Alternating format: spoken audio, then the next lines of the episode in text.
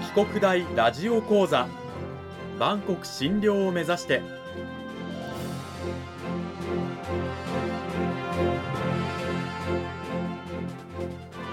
番組タイトルにあるバンコク診療とは世界の架け橋を意味する言葉です。この番組はアジアの十字路に位置するここ沖縄にある沖縄国際大学で日々どのような研究や教育が行われているのかを発信していく番組です。案内人はラジオ沖縄アナウンサー小橋川響が務めます。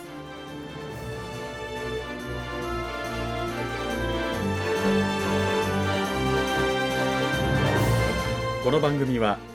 沖縄国際大学の提供でお送りします。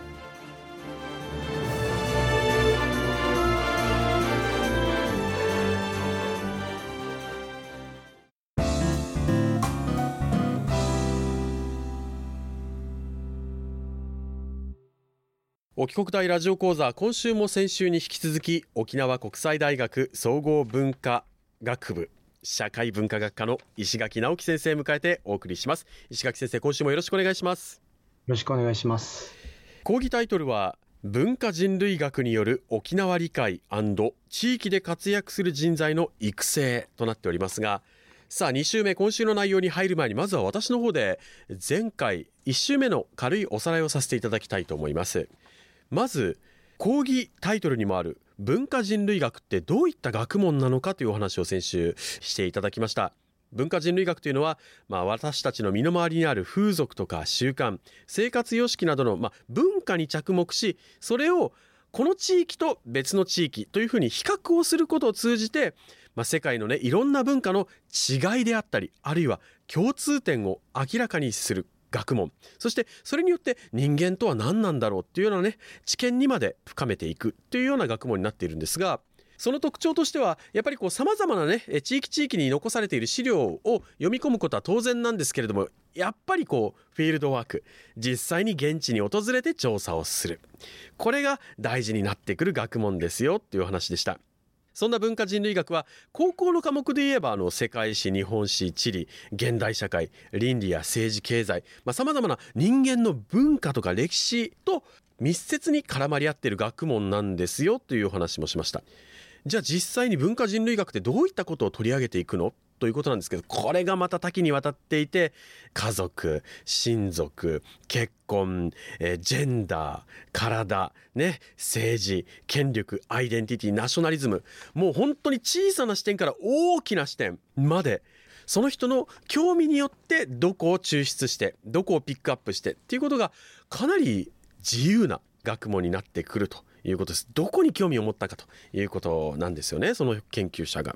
でその文化人類学を学ぶ意義なんですけれどもやっぱり今グローバル化が加速するねこの時代中で自分の社会や文化を知ることはもちろんですがそれを超えた視点もっと大きな視点を持って自分の社会を文化を再発見していく。先ほど言ったねいろんな文化と比較しながら自分たちのオリジナリティって何なんだろう。他の地域文化との共通点って何なんだろう。それを再発見していく。そういったことが、まあ、文化人類学を学ぶ意義なんですよっていう話を先週は石垣先生にしていただきましたが。さあ先生それを踏まえて今週はどういったお話を聞かせていただけるんでしょうか。はい、えー、前回、とても大きな話だったので、もう少し、やはり沖縄の話に絞ってですね、人類学から沖縄がこう見えるよと、もしくは沖縄の事例から人類学の視野でこうやって広がっていくんだよっていう話を少しできればなと思っています。うん。まあ、沖縄にスポットを当ててということなんですが、まあ、沖縄、うちなんちゅはね、やっぱりこう、自分がうちなんちゅであることとか、沖縄という地域に関する誇りを持ってる方って、やっぱ私も含めて結構いるんじゃないかなっていうふうに言われてるんですけれども、実際、じゃあ、うちなんちの沖縄理解って先生、どれぐらい、どの程度なんでしょうか？はい、実はうち沖縄国際大学かなりの割合で県内出身の学生さんが来てくれているんですけれども、私が授業をしていてもですね、年中行事の話をしたり、生命祭ですね、生命節ですね、話をしたり、旧本、エイサーもそうですけれども、そういう綱引きもそうですが、していくと、え、そうなんですかと。え、そんな言葉知りませんでした。という話がよく学生に出席表の裏にコメント書かせているんですけれども、その中で出てきますね。まあでも、そういった状況の中でやっぱりこうね10代の学生が県外にね進学したりするとやっぱこう自分の思っていた以上に自分の足元の歴史文化を知らなかったって結構戸惑う学生も多そうですよね。まあ、私自身もそう実はそうだったんですけど、県外の大学に行ってですね、行ったことで、八重山からそのまま東京に出たんですけど、そのことで、あれ、自分沖縄の文化十分知らないなということで人類学に関心を持つようになってきました。そういう経験があるので、学生さんたちには沖縄の出身の教員としてですね、そういうふうに沖縄の人で分かってるはずだけどでもよく知らないところたくさんあるでしょっていう形で授業を進めるようにしています。うん。実際にじゃあその沖縄を知ってもらうというですね学びどういったことを内容を学んでいくんでしょうか？例えばですけど私社会文化学科という学科ですけども1年生の必修科目で沖縄文化入門という科目がありますのでその科目は民族学、人弁民族学ですね。日本民族学の先生と私が半分半分で担当してるんですけど、私はその中で沖縄を理解する上での地理とか歴史について一回お話をした上でですね、うん、その上で、文中の話とか、結婚親族の話とか、お墓の話ですね。あとは祖先祭祀の話とか、まあ皆さんもどっかで聞いたことあると思うんですけど、沖縄では女性が霊的に高いと、サーダカーっていう話聞いたことあると思いますけど、それについてお話をしたり、まあ、年中行事や人生儀礼についてお話、基礎的なところを1年生向けに話すっていうことを一つやっています。その他にもですね、あの、学びの中でアジアや太平洋地域のことも学ぶというふうにですね、書かれているんですけれども、そういったところを学ぶのはなぜなんでしょうか？もともと実は私台湾研究からスタートしているからっていうのもあるんですけど、うん、やっぱり沖縄の文化を改めて人類学の視点で見たときにですね、もちろん細かいところ、島々の違いとか、歴史的な移り変わりとかあるんですけど、やっぱり広い視野で見ていくと、やっぱり沖縄の文化っていうのは、もちろん土着の沖縄独自のものと、そこに日本的な、大和的なものと、あと中国的なものが折り重なりながら出来上がっているのが、琉球沖縄の文化だっていうのは基本的なところは言えると思いますので、うん、それをやっぱり理解していこうとなると、沖縄の島々だけを見ているんではなくて、じゃあ日本はどうなんだろうと。中国はどうなんだろう。まあ、もし余力があれば、朝鮮半島はどうなんだろうとか、東南アジアや太平洋の島々と、まあ、直接は関係ないにしても、どういうふうなあの類似性があるのかなっていうのを見ていくっていう視点は、やっぱり人類学ですので、文化人類学なので、より大切になってくるっていうことになります。なるほど。あの、で、具体的になんですけれども、近隣アジア諸国と沖縄、とこう比較していく中でどういったことを学んでいくんでしょうか先生の講義では。もう一つ私が担当している講義でアジア文化概論というのと、うん、あともう一つ、琉球アジア文化論というのがあるんですけれども、アジア文化概論の方では、まあ、沖縄のことは1年生の時一応な勉強しましたよねという前提で、中国の話を2回、3回ですね、朝鮮半島の話もして、日本の話、日本文化の特徴、社会の特徴、そして私が専門でやってるので、台湾のについて映像も含めて3週お話しして、東南アジアの話も2回ですね。えー、そして最後、厳密に言うとアジアではないんですけれども、太平洋の島々ということで、オセアニア地域の話と、最後にハワイの話をして、ハワイの言語復興とか文化復興とかですね、えー、いう話も含めて、じゃあ沖縄から見て皆さん何を考えますかっていうような、えー、問題意識を養ってもらいたいと思ってそういう授業を展開しています。はい。まあ近隣アジアそれからオセアニア地域ハワイハワイってなるとねなんかこう沖縄の人間はどうなんでしょう？私なんかはこうアメリカにおけるハワイが、えー、日本における沖縄みたいなイメージがあるんですけれどもやっぱりこうハワイもね琉球王国と同じで昔は王国があったわけですもんね。似てるところは多いかもしれませんね。そうですね。で面白いのはですねその授業でも言ってるんですけど実は独自にハワイ、えっと、あれは18世紀の後半に統一が進んでいきますけれども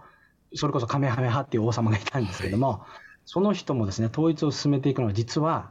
外とヨーロッパ人と白弾交易してライフル銃を手に入れる中でのし上がっていくんですよ。まるで昭和氏が三山を統一したというように、アジたちが海外と交易して鉄を入れて、いろんな文化を入れて、のし上がっていったように、当初、島の社会として見たときに、実は太平洋の島々と似てるところって沖縄あるんです。はあ、統一されていく中で、海外との交易で力をつけて、こう、島を一つにしたっていうのは、沖縄とじゃあハワイって本当に似てるんですね。まあ、島社会っていうのは実はそうで、島自体で文化が展開してくるっていうよりは、外とつながったものが勝ち抜いていったというところが大きいと思います。あの最後に改めてなんですけれども、石垣先生、なぜ文化人類学、そしてその中で沖縄の歴史、文化、社会、あるいはアジアを学ぶのか、その意義について教えてください。はい。コロナで今少しね、人の移動がなかなか制限されてはいますけれども、えー、徐々に徐々にあの落ち着いてきて、沖縄も観光がなくなるはずはありませんので、観光を盛り立てていかないといけないと思うんですけれども、観光だけじゃなくてですね、沖縄の物産をアジアに、他府県に売っていくと、えー、紹介していくと、コンテンツをアピールしていくってなった時に、沖縄の人がいいと思っていても、海外から見た時に、いや、これうちにもあるよという話だと、やっぱそれはアピールにならないので、やっぱり沖縄が沖縄をアピールしていく上では、周辺社会の歴史や文化や社会を見ていくっていう視点は、とても大事になってくると思います。で、プラスですね、あの、今、アフガニスタンの問題とか、アジアンヘイトの問題とかですね、いろんなところで民族紛争とか宗教戦争あったりしますけど、そういう時に自分の文化だけに固執するんではなくて、広い視野で違いを認めた上で共存していくっていうことを目指す上でも、人理学的な視点というのは、沖縄だけじゃなくてですね、大事になってくるんじゃないかなと思います。この時間は沖縄国際大学総合文化学部社会文化学科の石垣直樹先生にお話を伺いました石垣先生どうもありがとうございました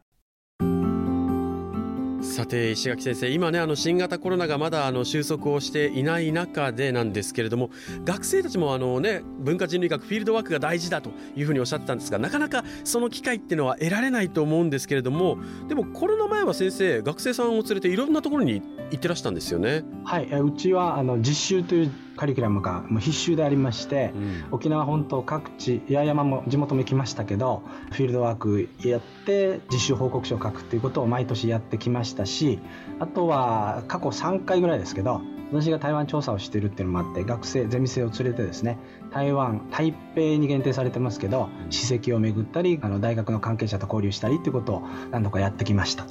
えー、ぜひね、まあ、あのこのコロナ禍が収まったらまた学生たちをねいろんなところに先生連れて行きたいなと。そうですね、えー、思ってらっしゃると思いますけれどもそんな石垣先生のもとでですねもっとこう沖縄について知りたい人間について知りたいアジア地域についていやもっと大きな視点でいろんなことを学びたいっていう方は沖国大の石垣先生のね研究室のドアを叩いてみてください。